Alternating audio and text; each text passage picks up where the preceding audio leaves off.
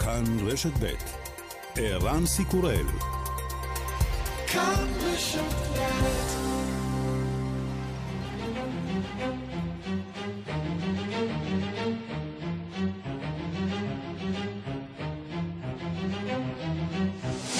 השעה הבינלאומית שלושה בפברואר אלפיים עשרים ואחת והיום בעולם.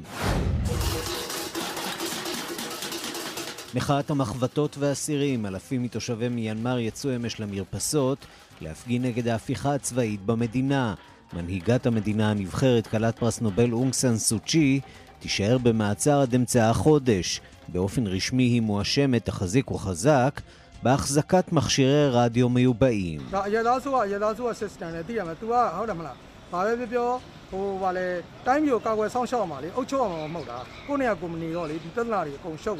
התפקיד של הצבא הוא להגן על המדינה, לא לשלוט במדינה. הם צריכים להישאר בבסיסים שלהם ולא לעשות צרות, אומר אזרח אחד.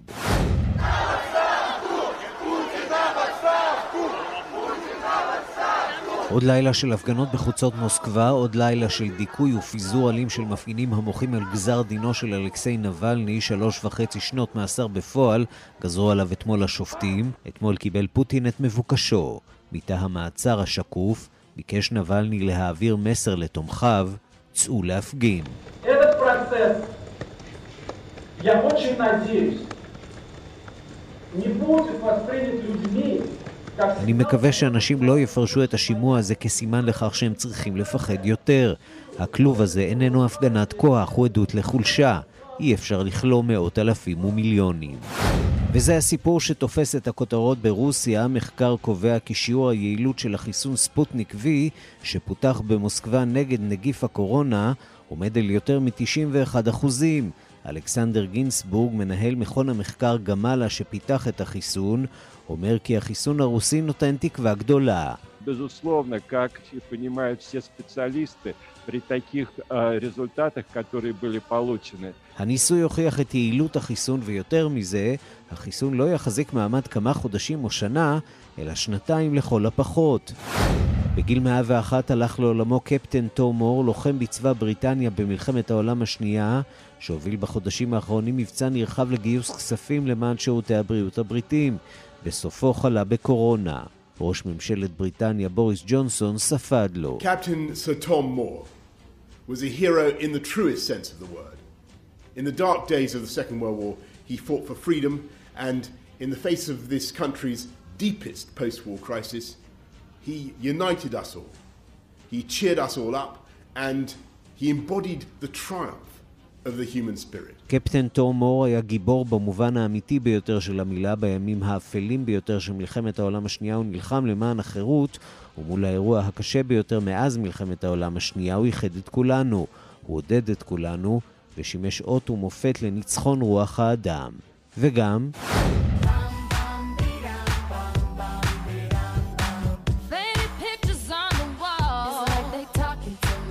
מה הקשר בין הזמרת ריהאנה להפגנות חקלאים בהודו? The formal protest in India is catching the eyes of international celebrities as well. Pop star Rihanna has backed the farmers' agitation, putting out a tweet on Tuesday evening. She shared an article on the suspension of internet around Delhi's borders. Rihanna questioned why the issue isn't being spoken about. במדינה נמשכות כבר שבועות הפגנות נגד רפורמות של הממשלה בתחום החקלאות. במהלכן חסמה הודו את הגישה לשירותי האינטרנט בכמה אזורים מסביב לניו דלהי. שבוע של התנגשויות עם הרשויות שהסתיימו בהרוג אחד ומאות פצועים. בציוץ שואלת ריהאנה, מדוע לא מדברים על זה אצלנו? ומצליחה לעורר זעם בשלטון ההודי.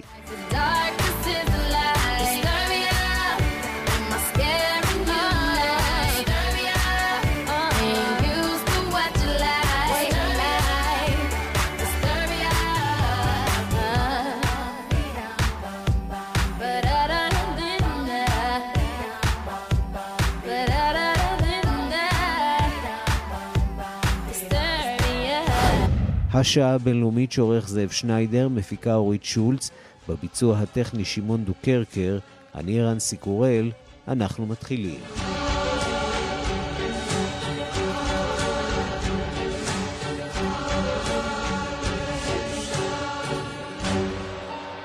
שלום רב לכם. בארצות הברית ממשיך הנשיא ג'ו ביידן לנפק צווים נשיאותיים, אותו מסלול עוקף חקיקה שמאפשר ליושב בבית הלבן לתקן תקנות בלי להזדקק לאישור של הקונגרס. שלום לכתבנו בוושינגטון נתן גוטמן. שלום ערן. אמש חתם ביידן על צווים נשיאותיים בתחום ההגירה. איך מתקבל המסלול עוקף הזה של הקונגרס, ומדוע בעצם לא להתחיל לנהל מערכת יחסים רציפה ומסודרת עם בית הנבחרים והסנאט? זאת, זאת שאלה מצוינת שרבים כבר מתחילים שם. מקובל מאוד שנשיאים חותמים על צווים נשיאותיים, מקובל מאוד שהם עושים את זה בימים הראשונים אה, לכהונתם. אחת הסיבות היא שיש דברים שהם רוצים להזיז לפני שגלגלי החקיקה הם, אה, יתחילו להסתובב. חקיקה לוקחת זמן, אבל זה גם איזשהו קיצור דרך שנועד לעקוף את מה שהדמוקרטיה בעצם מחייבת, וזה לעבור דרך הרשות המחוקקת כדי להעביר חקיקה. ג'ו ביידן בעצם מסביר שהמטרה שלו היא לא לעקוף את הקונגרס, אלא לתקן כמה עיוותים לדעתו דחופים שנוצרו בתקופת ממשל דונלד טראמפ, בצווים נשיאותיים שטראמפ עצמו חתם. תכף נשמע את דבריו בנושא הזה, אבל אולי במילה על מה הוא חתם אתמול. הוא עובר בעצם נושא-נושא. אתמול היה יום ההגירה, זה גם הגיע בדיוק בשעה שהמינוי שלו לשר לביטחון המולדת, האחראי על ההגירה, אלחנדרו מיורקס, אושר בסנאט והוא שיבה לתפקידו. והוא חתם על כמה צווים ששוב הופכים מדיניות קודמת של דונלד טראמפ, למשל בעניין שחייב מהגרים ממדינות שלא גובלות עם ארצות הברית לבקש תחילה מקלט מדיני במדינות אחרות לפני שהם באים לארצות הברית. אולי הצו החשוב שבהם בעצם מקים צוות משימה לאיתור המשפחות של אותם ילדים שהופרדו מהוריהם, הושמו בכלובים ואחר כך ההורים שלהם לא נמצאו. כל זה תחת הוראות של ממשל טראמפ. מדובר בכמה מאות ילדים שנמצאים כיום בארצות הברית בלי שלאיש יהיה מושג היכן ההורים שלהם נמצאים. זו, זה אחד הצווים הנוספים שהוא עשה. הוא גם חתם על צו שאמור לפתור באיזושהי צורה, זה, זה יותר שאיפה מאשר צעד מעשי, את הבעיות במדינות שמזינות את עיקר המהגרים לארצות הברית כרגע, אל סלוודור, הונדורס וגואטמלה, כדי למצוא פתרונות אזוריים שלא כוללים הגירה צפונה לארצות הברית. וכאמור, ביידן מסביר שיש סיבה שהוא חותם על הצווים האלה, זה לא בגלל שהוא לא מבין את המערכת הדמוקרטית. בואו נשמע קטע מדבריו. And that's what these uh, three different executive orders are about. And I want to make it clear, there's a lot of talk with good reason about the number of executive orders that I have signed. I'm not making new law. I'm eliminating bad policy. הוא אומר, אני לא מחוקק כאן חוקים חדשים, אני פשוט מסיר או משנה מדיניות רעה. הוא גם אמר בהמשך שהצווים שהוא חתם עליהם, תשעים ותשעה אחוז מהם היה, היה מוסכם לגביהם שהם מהווים מדיניות בעייתית לארצות הברית, ולכן הוא הופך אותם במהירות. טוב, השאלה היא איך בונים מערכת יחסים עם הקונגרס בצורה כזאת שבה בעצם הנשיא מביע חוסר אמון בהליך החקיקה הסדור. בוא נעבור למשפט ההדחה של הנשיא לשעבר דונלד טראמפ בסנאט. אמש הוגשו סיכומי הטיעונים של שני הצדדים. מה הם הולכים להגיד? בגדול אין הפתעות גדולות. יש לנו שני צדדים בדיון הזה. מצד אחד התובעים לכאורה, שהם בעצם נציגי בית הנבחרים, מנהלי ההדחה מבית הנבחרים, הדמוקרטים, שיציגו את הטיעונים שלהם, והם אומרים בגדול, אם זאת לא עבירה, אם מה שדונלד טראמפ עשה בשישה בינואר ובימים שלפניכם, זה לא עבירה שראויה להדחה, אז אין אף ראיה ש... עבירה שראויה להדחה. הם אומרים שהוא הסית, שהוא שיקר, ושהוא באופן מכוון ניסה לערער על תוצאות הבחירות, ולגרום לתומכיו להסתער על גבעת הקפיטול. מצד שני, אומרים עורכי דינו של הנשיא טראמפ, צריך להגיד, עורכי דין חדשים, הוא החליף את הצוות ברגע האחרון. הם אומרים שני דברים עיקריים. קודם כל, אי אפשר להדיח נשיא לשעבר. החוקה מדברת על הדחת נשיא, לא הדחת נשיא לשעבר. אין הליך כזה. אגב, רוב הפרשנים סבורים שהם טועים בעניין הזה. יש בהחלט אפשרות, לא רק אפשרות, גם צורך לשמור על האפשרות להדיח נשיא לשעבר, אחרת כל דבר שנשיא עושה בחודש האחרון לכהונתו יהיה בעצם חסין, כי אי אפשר להספיק להדיח אותו. ושנית, הם אומרים, הדברים האלה, דיון ההדחה הזה, פוגע בזכות חופש הביטוי המעוגנת בתיקון הראשון לחוקה. הרי בסופו של דבר דונלד טראמפ הביע את דעתו, דעתו הייתה שהבחירות נגנבו, דעתו הייתה שצריך למחות בפני הקונגרס. איך אפשר לנקוט צעד כזה שיגביל את חופש הדיבור שלו? שוב, טיעונים לא מאוד חזקים, אבל זה לא מאוד משנה. הדיון עצמו יהיה פוליטי, והשאלה תהיה אם יצליחו למצוא שבעה עשר סנטורים רפובליקנים שהצטרפו לצד של הדמוקרטים והתמכו בהדחה, ולא נראה ככה כרגע, עם הדברים שאמר בהקשר הזה אתמול מיץ' מקונל, מנהיג הרפובליקני בסנאט. Do you wish, though, you spoke out about Donald Trump's conspiracies about the election being stolen much earlier than you ultimately did? With regard to the former president, we're going into an impeachment trial next week. Uh, we're all going to listen to what the lawyers have to say and making the arguments and work our way through it. כן, אז מקונל גם עכשיו לא מוכן להתחייב לשום דבר אה, לגבי איך הוא יצביע, ומה שמקונל יגיד בסופו של דבר יזיז לכיוון זה או אחר את אה, אה, רוב הרפובליקנים בסנאט. אפשר לנחש די בוודאות בשלב הזה שלא יהיה רוב של שני שלישים, הרוב הנדרש להדחת טראמפ גם בסוף הדיון. נתן גוטמן, כתבנו בוושינגטון, תודה. תודה רבה. ושלום לפרופסור אבי בן צבי. שלום וברכה גם לך, אירן. ראש התוכנית לדיפלומטיה באוניברסיטת חיפה, מומחה לארצות הברית. טוב, יש לנו כבר שבועיים של כהונת ג'ו ביידן. בואו נתחיל לחלק לו ציונים, איך הוא מתפקד בשבועיים האלה, גם מול הקורונה, גם בהתנהלות שלו מול הקונגרס.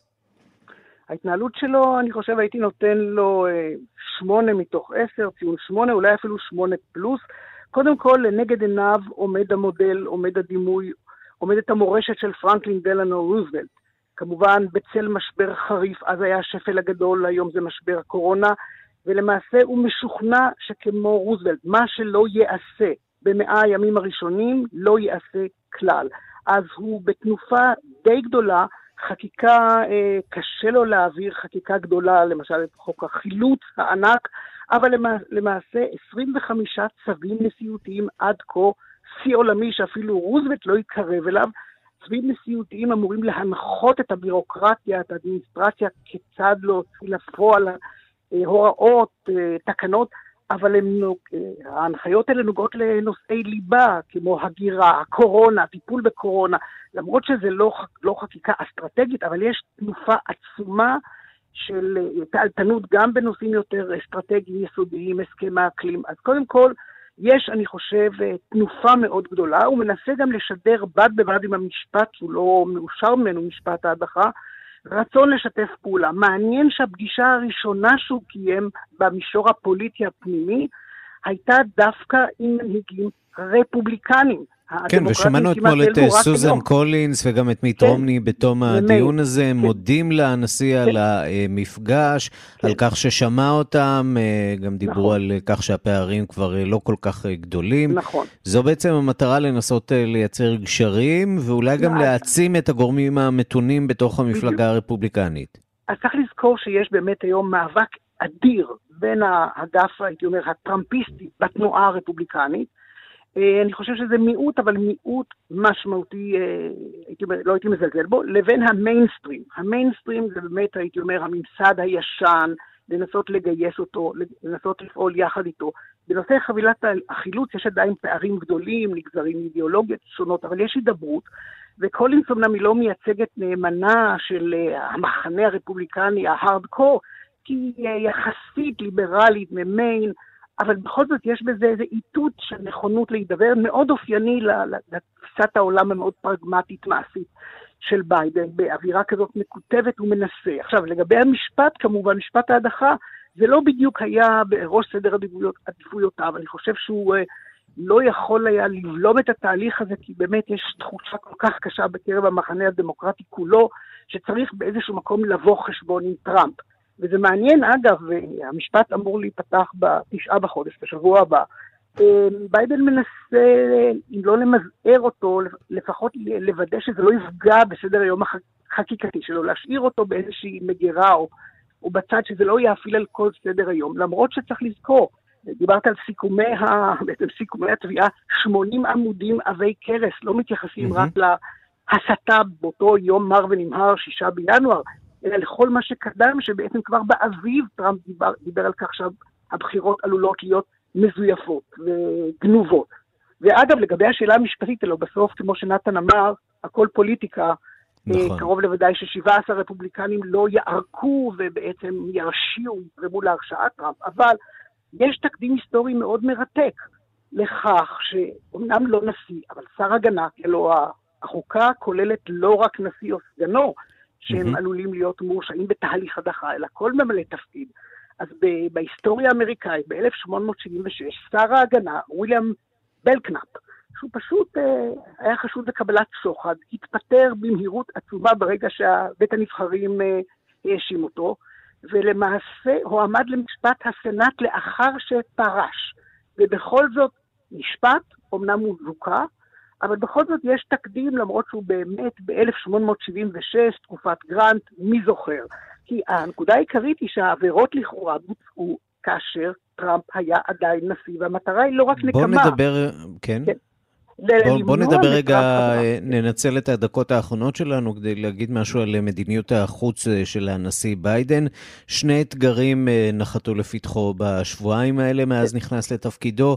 האחד הוא ההפיכה במיינמר, זה לכאורה סיפור די פשוט מבחינתם של האמריקנים, חזרה הדרגתית בעצם למדיניות החוץ המוסרית סלש מוסרנית של ארצות הברית, שבה ארצות הברית מכתיבה את הערכים שלה כלפי מדינות לא דמוקרטיות ברחבי העולם, וגם הסיפור של רוסיה, אלכסיי נבלני, ופה בעצם אנחנו רואים התחלה של בניית מתיחות עם רוסיה. מה ביידן רוצה להשיג במערכת היחסים עם רוסיה? אוקיי, okay, והייתי גם מוסיף לזה את איראן. לגבי רוסיה mm-hmm. אין שום ספק, למרות שאני לא רואה כרגע אה, צעדים אופרטיביים כסנקציות, אבל זה שונה לחלוטין. הלא, טראמפ לא אמר מילה אחת, חצי מילה, בגנותו של פוטין בשום הקשר. Mm-hmm. גם לאחר, לאחר הרעלה של סקריפל וביתו. כלומר, למרות שצריך להגיד שהיו סנקציות uh, קשות, קשות מאוד שהטילו uh, האמריקנים על הרוסים. הוא נגרר,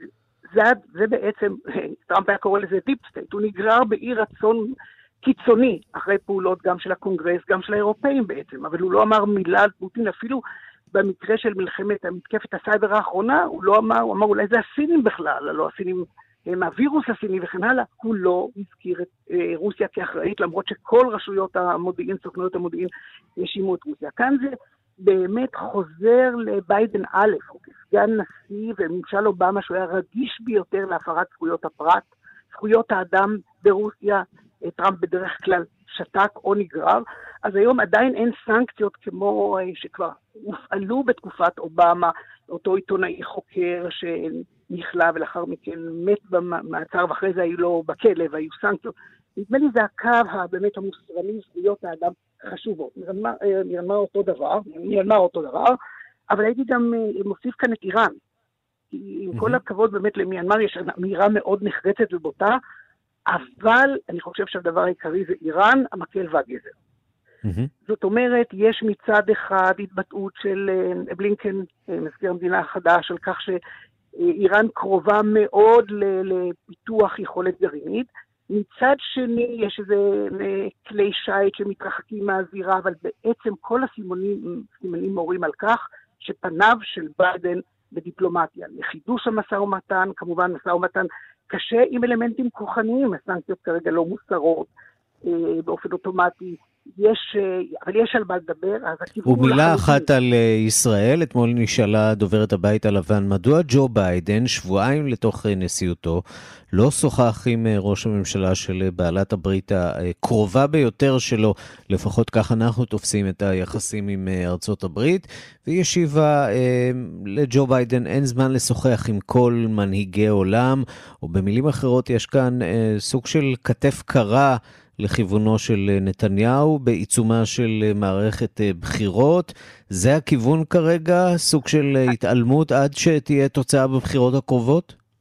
אז אני חושב שביידן אישית הוא לא אדם סנטימנטלי שפועל על פי פרץ רגשות והתחשבנות. יכול מאוד להיות שבתודעתו עדיין באמת מקובעת, מקובע אותו זיכרון, או נצרב בתודעתו זיכרון של אותו ביקור סוער לפני תשע שנים, הודעה על התחלת הבנייה ברמת שלמה.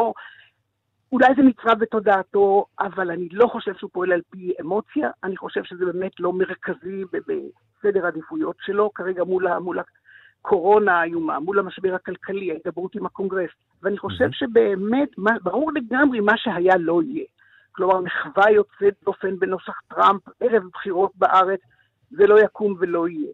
וכאן בכל זאת, אולי יש כאן איזשהו רמז, אני אומר, למרות שהוא מאוד שחלטני ביידן, הוא לא אמוציונלי, אולי איזה רמז שישראל לשיטתו, לשיטתו של הממשל הזה הלכה רחוק מדי, וקשרה את גורלה עם הנשיא, ועם המפלגה הרפובליקנית מעל ומעבר, אולי הוא גם זוכר כן, את אותה... אולי ציפייה שלו ש...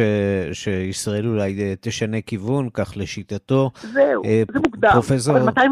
ב-אלפיים וחמש עשרה, אתה זוכר, גם הוא היה אמור להיות יושב ראש כסגן נשיא, כסגן נשיא, mm-hmm. נשיא הסנאט, באותו נאום של ראש הממשלה נתניהו, בפני שני בתי הקונגרס, נאום ההתנגדות הנחרץ אה, נגד הסכם וינה, נגד הסכם הגרעין. ביידן החרים את זה, יכול להיות שבתודעתו זכו גם האירוע הזה, אבל חמימות יתר לא תבוא לידי ביטוי, תמיכה... לפחות בינתיים, כן, אנחנו לא רואים את הגיבוי או איזושהי רוח גבית לראש הממשלה בשבועיים הראשונים לכהונתו, ובעיצומה של מערכת בחירות סוערת כאן בישראל. פרופסור אבי בן צבי, ראש התוכנית לדיפלומטיה באוניברסיטת חיפה, מומחה לארצות הברית, תודה רבה לך. תודה גם לך, כל טוב.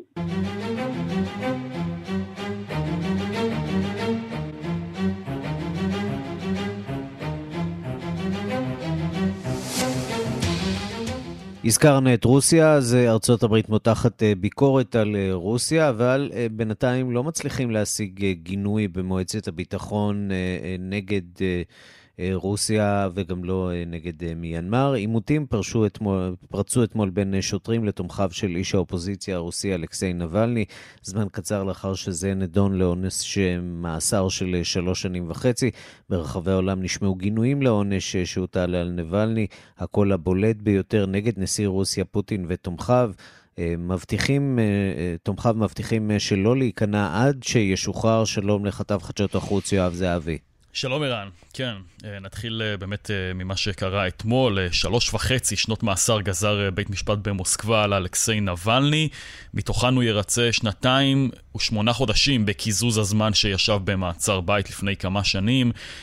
נסביר ששירות בתי הסוהר במוסקבה האשים את נבלני בהפרת תנאי השחרור על תנאי שלו, הוא נידון בזמנו, הוא אשם למעשה והורשע במעילה, והוא ביקש מבית המשפט להמיר את העונש שהוא שט עליו אחרי שהורשע אז במעילה. נבלני טוען שהתיק נתפר נגדו ממניעים פוליטיים, והוא לא התייצב אגב נגיד בפני שירות בתי הסוהר, מכיוון שהוא הורעל בגז העצבים נוביצ'וק ופונה לאשפוז בגרמניה. קצת קשה להתייצב בפני המשטרה כשאתה מורעל ומחוסר הכרה.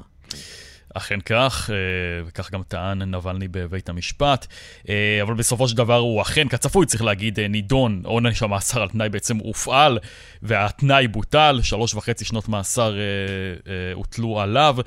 לאשתו יוליה נבלניה, הוא אמר להתראות, אל תהיה עצובה, הכל יהיה בסדר, כך זה היה כשהוא עזב את אולם בית המשפט. בוא נשמע דברים שהוא אמר שם דקות קודם לכן.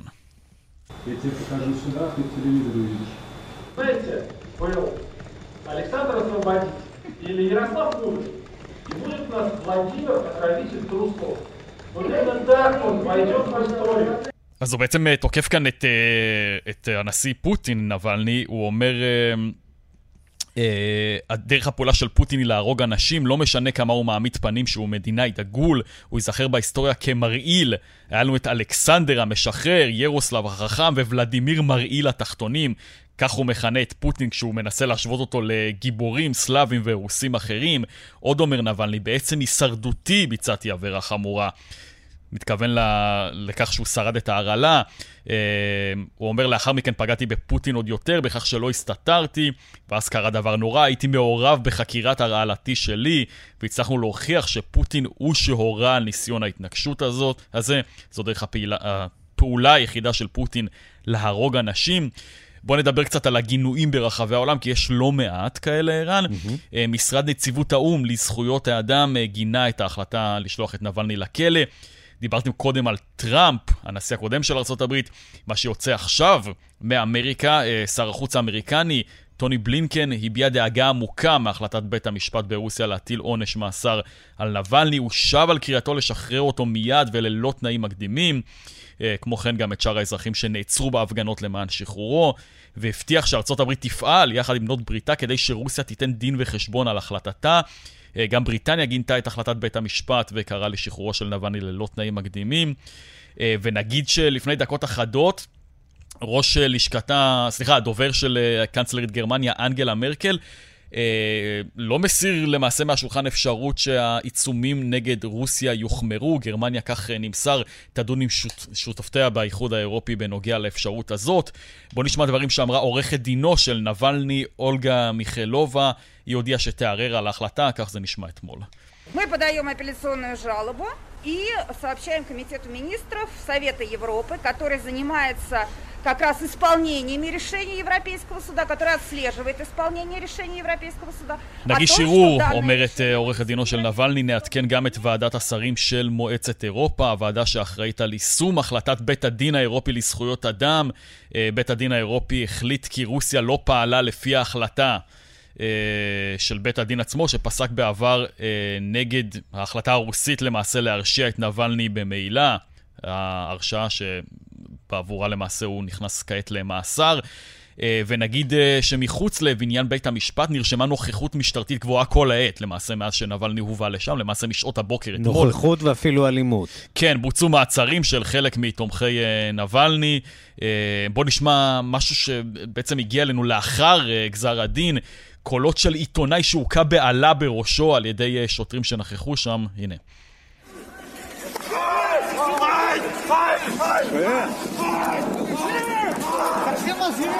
כן, אז זה צלם עיתונות שצילם את המחאות שם נגד השלטון הרוסי. אנחנו צריכים לסיים, אז נגיד בקצרה שיותר מ-אלף וארבע מאות בני אדם נעצרו אתמול, כך לפי ארגון או וי די איראן, ובקרמלין מצדיקים את הפרקטיקות האלימות שבהן השתמשה המשטרה כדי לפזר את ההפגנות. שם מוסרים כי הקריאות של תומכי נבלני לצאת לרחובות לאחר גזר הדין הינן פרובוקציה. עד כאן, הסיפור הזה ימשיך והתפתח ככל הנראה. יואב זהבי, תודה. להתראות.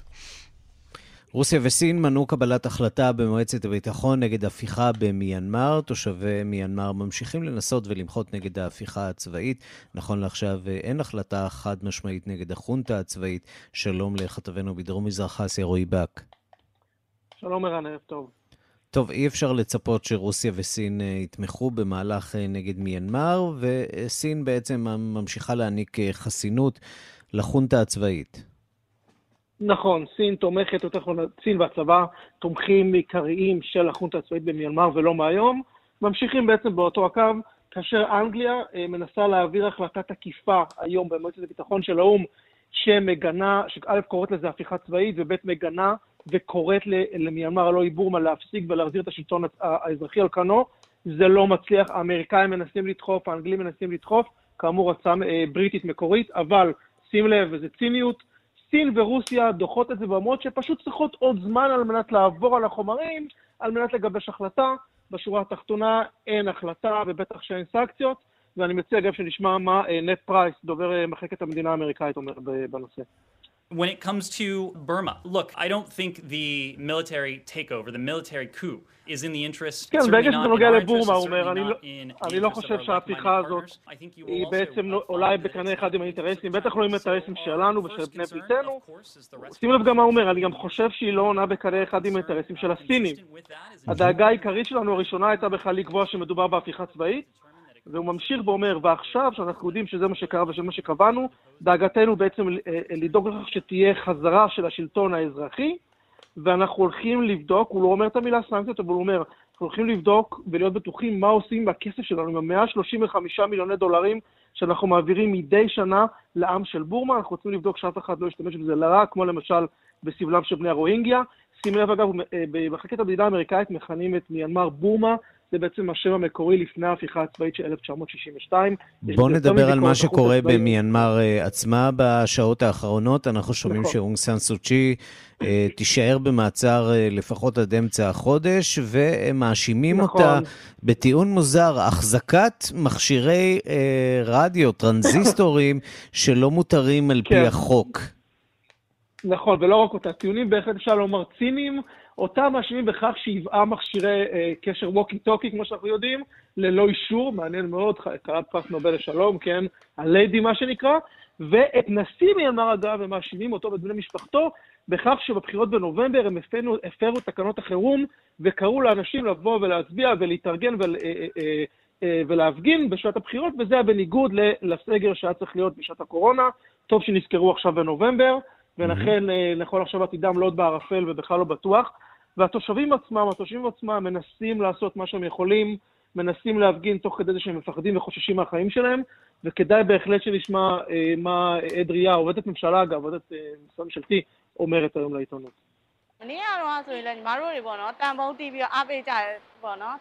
מה שבעצם יכולנו לעשות, היא אומרת, זה להצטרף למחאה על ידי דפיקה על מחבטות וסירים, פשוט אנחנו הרעשנו איתה כל כך חזק עד שפשוט עבדו את הצורה. זה בעצם הדבר היחיד שאנחנו יכולים לעשות כרגע ולשמור על חיינו. לפחות אני שמחה, היא אומרת, שזה עורר איזושהי דעת קהל בינלאומית, ואנחנו לא יכולים לקבל את מה שאנחנו רוצים חזרה לממשלה האזרחית. כן. רועי בא, כתבנו בדרום מזרח אסיה. תודה. תודה. השעה הבינלאומית, קורונה עכשיו, הווריאנט הבריטי ממשיך להתפשט בעולם, ובבריטניה כבר מצאו החוקרים את המוטציה שלו, שעלולה להיות עמידה בפני מקצת החיסונים הקיימים. לפי דוח של משרד הבריאות הבריטי, המוטציה המכונה קיי ארבע שמונה ארבע אי, היא חלק מהחתימה הגנטית של הווריאנטים, הזנים שהתגלו בדרום אפריקה ובברזיל. דיווחה של כתבת חדשות החוץ, נטליה קניבסקי. כעת נמצאה המוטציה הזאת גם בבריטניה, לפחות ב-אחת עשרה דוגמיות שהכילו את הווריאנט הבריטי המכונה בי אחת אחת שבע. החוקרים חוששים שבמקרים אחדים המוטציה קרתה באופן ספונטני ועצמאי בתוך התאים שבדוגמיות שנאספו, ואינה קשורה למקרי דווקות אחד מסוים. פירושו של דבר, הווריאנט המדבק יותר של הנגיף עלול להפוך גם לעמיד יותר להגנות הגנה שמעניקים החיסונים, ולא רק, לפי הדיווח ב-סי אן אן, הוא יהיה מסוגל גם להדביק מחדש את האנשים שכבר חלו בקוביד תשע עשרה. חדשות גרועות ביותר מבחינת יעילותם של החיסונים, סבורים המומחים. הם טוענים עם זאת שעדיין מוקדם לבסס על כך את הערכות לגבי ההתפתחות העתידית של המגפה בעולם, אך כפי שמסתמן, המוטציה הזאת, אי ארבע שמונה ארבע קיי, היא הסיבה שבדרום אפריקה יעילותם של חיסונים מסוימים נמוכה יותר מבמקומות אחרים בעולם. לדעת המדענים, כדי להגן מפני המוטציה הזאת תידרש כמות גדולה יותר של נוגדנים מאשר במקרה של הנגיף המקורי. השורה התחתונה, כפי שהסביר זאת דוקטור אנתוני פאוצ'י בארצות הברית, היא שחייבים לחסן כמה שיותר אנשים בזמן קצר ככל האפשר, גם אם ההגנה מפני הווריאנטים היא פחותה, היא מספיקה כדי להגן מפני צורות קשות של המחלה הגורמות לאשפוז ולמוות. We've seen a, a very small number of cases of this new mutation of concern, but it is absolutely critical that where we find them, we absolutely uh, stamp on it. And the actions that we've taken to put in the enhanced contact tracing, the שר הבריאות הבריטי, מאט הנקוק, הודיע עם זאת, כי לפי שעה בבריטניה התגלה רק מספר מקרים קטן מאוד של הווריאנט המדבק והעמיד יותר של קורונה, לכן לדבריו ישנה הזדמנות אמיתית לעקור את המוטציה הזאת לחלוטין. הנקוק גם בישר שהחיסון שפותח באוניברסיטת אוקספורד פעיל בכל הגילאים, לעומת מה שחששו קודם, והוא מעניק הגנה לא רק מפני צורות קשות של קוביד תשע עשרה, אלא מונע הידבקות. השר הבריטי לא פסל עם זאת את האפשרות שבכל שנה נצטרך לעשות זריקת תגבורת המותאמת למוטציות של הנגיף. על רקע תמונת המצב הלא מזהירה מבחינת המוטציות ומבחינת העיכובים בייצור החיסונים, מדינות רבות עושות מאמץ על כדי לאפשר את ייצור החיסונים בשטחן. ראש ממשלת קנדה ג'סטין טרודו הודיע שלא יסמוך על מפעלים מחוץ למדינה ויפעל לפתיחת מפעלים כאלה בקנדה. I have good news to share. Two companies, Precision Nanosystems and Novavax, are now on track to manufacture vaccines right here in Canada. This is a major step forward to get vaccines made in Canada. יש לי חדשות טובות לחלוק איתכם. שתי חברות, Precision Nanosystems ו-Novavax, מתכוננות להתחיל בייצור חיסונים כאן בקנדה, כך יהיו לנו חיסונים תוצרת קנדה לקנדים. לשם ההתחלה חתמנו על מזכר הבנה עם נובווקס שתייצר את החיסון החדש שלה במפעלה במונטריאול. לאחר האישור של מערכת הבריאות הקנדית, עשרות מיליוני מנות חיסון נגד קוביד תשע עשרה יוכנו כאן בבית, הבטיח ראש ממשלת קנדה. ובסין ממשיך צוות המומחים של ארגון הבריאות העולמי את המשימה הקשה לאיתור מקור של נגיף קורונה החדש בפיקוח קפדני של הרשויות הסיניות ובלי אפשרות למסור מידע כלשהו לעיתונאים. We're looking forward to meeting with all the key people here and asking all the important questions that need to be asked. אנו מצפים בקוצר רוח לפגוש את בחירי העובדים כאן ולשאול את השאלות המבוססות שחייבים לשאול, אמר לעיתונאים פיטר דזק, חבר משלחת ארגון הבריאות העולמי, לקראת ביקורה היום במרכז לחקר מחלות בווהאן, אותו המרכז שידוע יותר בכינוי מעבדת הטלפים, שהיה במוקד תיאוריות הקונספירציה הקשורות למקורה של המגפה העולמית.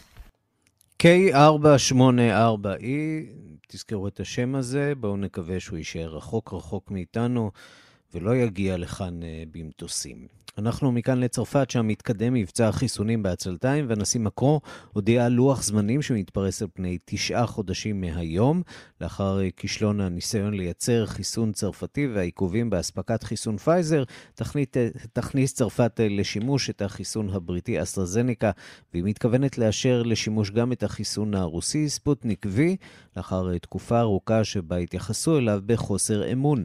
דיווחו של כתבנו בפריז, גדעון קוץ. קבינט הקורונה הצרפתי, המכונה כאן מועצת ההגנה הסניטרית, התכנס הבוקר כדי לדון בעתיד המלחמה במגפה בצרפת, כולל אפשרויות החזרה לסגר וגם ההתקדמות במבצע החיסונים.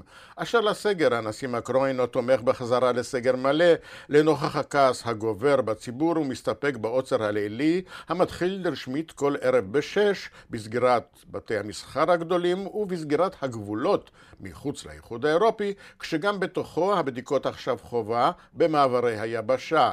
מצב התחלואה מחמיר, אלפיים ומאתיים ביממה, חסר תקדים מהסתיו שעבר.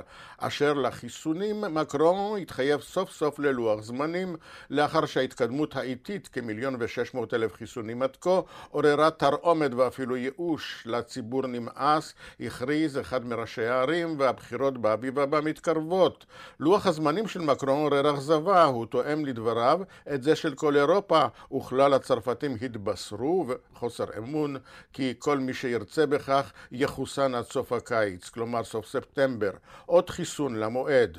עד תחילת מרץ מבטיח מקרון רק לסיים את חיסון דיירי בתי האבות, ואפילו לא את כל בני ה-שבעים וחמש שבחיסונם כבר הוחל. הוא לא הזכיר את העובדים הרפואיים ואחרים שהצליחו להתחסן, כשהמבצע מתנהל בחוסר שקיפות. פרט להודעות על סקירת מרכזי חיסון מחוסר חיסונים לאחר הכישלון המכאיב של מכון פסטר לייצר את החיסון הצרפתי, שבגללו לא מהרה צרפת לאשר במוסדות האירופיים את החיסון של פייזר. עכשיו מבטיח מקרון כי ארבעה מפעלים ייצרו את חיסון פייזר שיש עיכובים באספקתו. צרפת גם תרכוש את חיסון אסטרזניקה הבריטי שיהיה מיועד לבני פחות מ-שישים וחמש. Le vaccin AstraZeneca est plus simple en termes d'utilisation que ce qu'on qu'on a connu jusqu'alors, parce qu'il se conserve et se distribue euh, à des conditions qui sont à peu près équivalentes à, à celles du vaccin de la grippe, qu'on connaît bien. חיסון אסטרהזניקה נוח יותר לשימוש, משום שאפשר לאחסן ולהפיץ אותו בתנאים של חיסון נגד שפעת. נשתמש בו בעדיפות ראשונה לחיסון הסגל הרפואי של בני פחות מ-חמישים ואחר כך לקבוצות אחרות.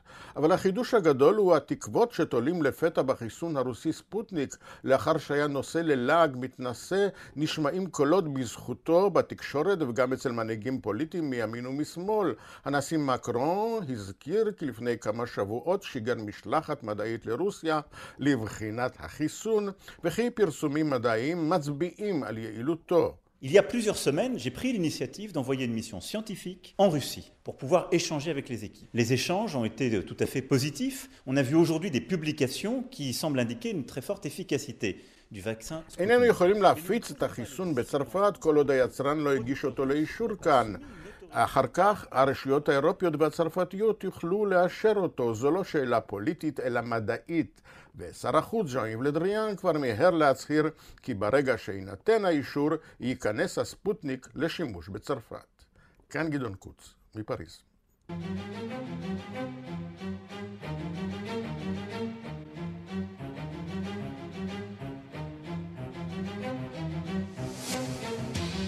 איטליה מתמודדת עם משבר קורונה ומשבר פוליטי חמור, נשמע מוכר. נשיא איטליה סרג'יו מטרלה הזיק את מריו דרגי, נשיא הבנק האירופי לשעבר, כדי שיעמוד בראש ממשלת חירום לאומית. הוא קרא לאיחוד הכוחות הפוליטיים שגורמים לפחות לפי שעה לכאוס במדינה ועדיין לא הצליחו להקים ממשלה.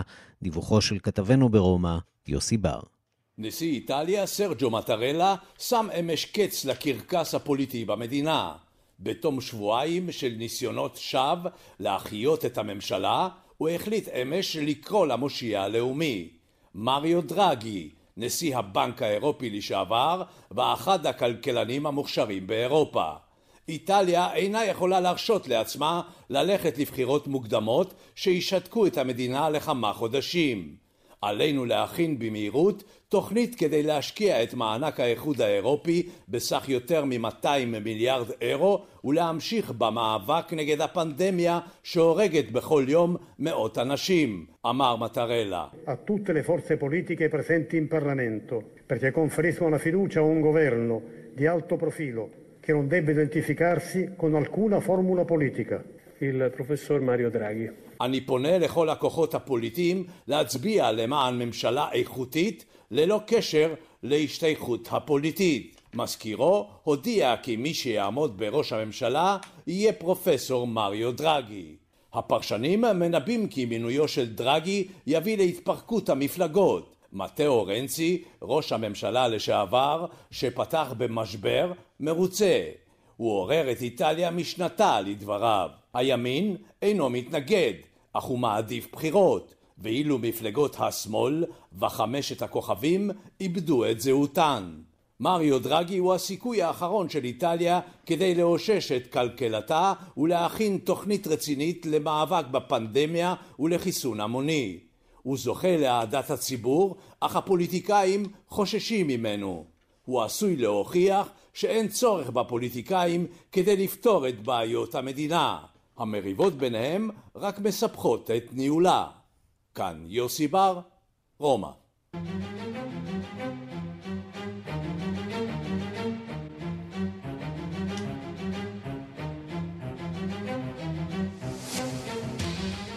מבט לעמודים האחוריים של העולם הערבי. בעיראק מתרגשים לקראת קבלת טכנולוגיה חדשה ישנה. שלום לקשב התחום הערבי אלון אמיצי. שלום ערן. אז במה ב... מדובר? מדובר במהפכה, לא שלטונית הפעם, אלא תקשורתית. עיראק מתקדמת לאינטרנט מהיר שאין כמותו, לרשת פור ג'י. כן, כי ה-פור ג'י, שמעתם נכון, בעוד שאר העולם, גם ישראל מתקדמים כעת לתשתיות של פייב ג'י, עיראק רק עכשיו מקבלת תקשורת הדור הרביעי. למה רק עכשיו? ובכן, צריך לציין ששוק הסלולר בעיראק הוא לא מהמפותחים במזרח התיכון. הפלישה האמריקנית והלחימה ב-אלפיים ושלוש הותירו מדינה בעלת תשתיות מרוסקות, ולכן עד היום חלק מהעבודה של חברות התקשורת כוללת שיקום ושיפוץ. בשנים האחרונות החברות עדיין היו עסוקות בהבאת רשת ה-פור ג'י לאזורים במדינה שבהם לא היה קליטה. מעבר לכך, חברות התקשורת, בהן שלוש עיקריות, מחזיקות בחוב לא מבוטל למדינה. החוב הזה, באופן לא אינטואיטיבי, הוביל להתקדמות ל-פור ג'י. מועצת התקשורת הלאומית של עיראק קראה לחברות והודיעה שהם ייקחו מהן את הרישיון אם לא ישלמו את חובותיהן. ואז כפשרה, המועצה התנתה את ערכת הרישיונות של כל החברות, בכך שב-אלפיים עשרים ואחת על כולם לעבור ל-פור ג'י. ומעבר לכך, המועצה גם הבטיחה שהרישיונות יהיו אך ורק לחברות עיראקיות, ולא תיפתח הדלת לתחרות זרה. אז בתנאים כאלה, ובהתחשב בכך שאם לא יעשו את זה, אין רישיון, חברות הסלולר הגיעו לדור הרביעי בשעה טובה. חברת זן העיראקית אפילו השיקה קמפיין יקר מאוד, ולקחה בתור יצגנים, פרזנטורים, את סף נביל, כוכב פופ עיראקי, ואת מוחמד רמדאן, הסופרסטאר המצרי, ששמו הוזכר פה לא פעם אחת. אשמח אם נשמע קטע מהשיר שלהם.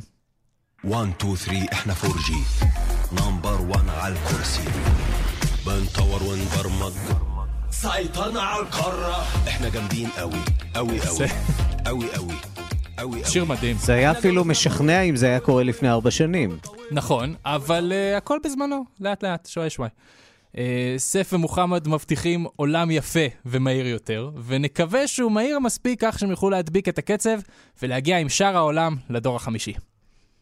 אלונה מיצי, תודה. תודה לך, ערן.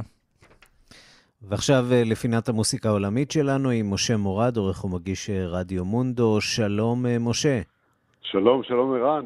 אתה לוקח אותנו למיינמר, כן, מוזיקה לגמרי לגמרי אחרת. מוזיקה אחרת מהעולם הבודהיסטי של מיינמר, מפרויקט נפלא שבראשו פטריק סבג הישראלי, פרויקט בינלאומי שיצא לדרך ב-אלפיים ותשע, זה היה גם סרט דוקומנטרי, גם מוזיקה, גם הקלטה, הוקדש לדרום אסיה, וזה היה כמה שנים אחרי הצונאמי הנוראי שם, אז היה מדובר בקהילות שחיות על הים בדרום אסיה, והנה קטע ממיינמר, קטע יפהפה בשם, בשם ריין בודה, בודה של הגשם, אז יאללה, שיבוא גשם ושהבודה יעזור לנו.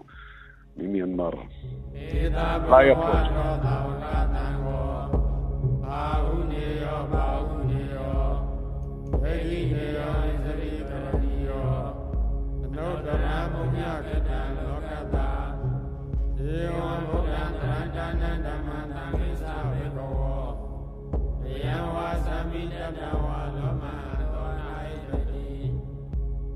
Noni me dawa miralista yosa manabo daguna dadado babero dodu bina akanda oganu bawina winadamidu. כן, צריך להגיד שבהפגנות שאנחנו רואים בימים האחרונים במיינמר שוב נעצרים נזירים בודהיסטים. זה סיפור ככה די שגרתי שם, שברגע שהשלטון במצוקה הנזירים הבודהיסטים שם דווקא הם על הכוונת. נכון, כי קודם כל הם חלק מהחיים וגם חלק מהמפלט של הרבה אנשים, תמיד הם מחפשים את המפלט שם, אז זה מהווה ככה נקודת סיכון קצת לשלטון. הקטע שאנחנו שומעים למשל ממש מתחיל במין תפילה כזאת כמו שמענו, צ'אנט בודהיסטי כזה, ומתפתח לכיוונים ה... פיוז'נים אלקטרוניים שאלי הפרוג'קט הכניסו.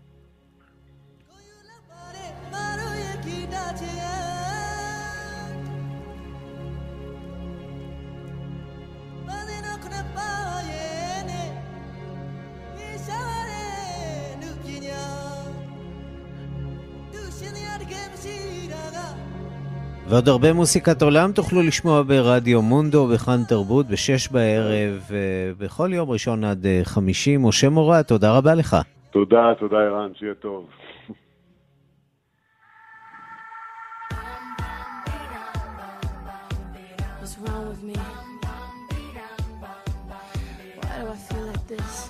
וברקע אתם כבר יכולים לשמוע את ריאנה, היא זוכה לגינוי מצד הודו לאחר שקראה לעולם לשים לב למה שקורה שם, למחאות, להפגנות נגד הממשלה בעקבות רפורמה חקלאית שמחוללת שם הממשלה.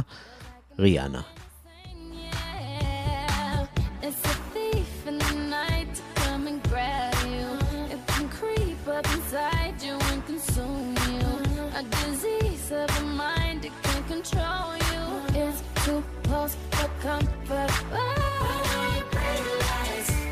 עד כאן השעה הבינלאומית מהדורת יום רביעי האחרונה בשבוע. עורך זאב שניידר, מפיקה אורית שולץ, הטכנאי שמעון דוקרקר. תודה גם ליוסי תנורי ויאיר ניומן. אני ערן סיקורל, מיד אחרינו רגעי קסם עם גדי לבנה.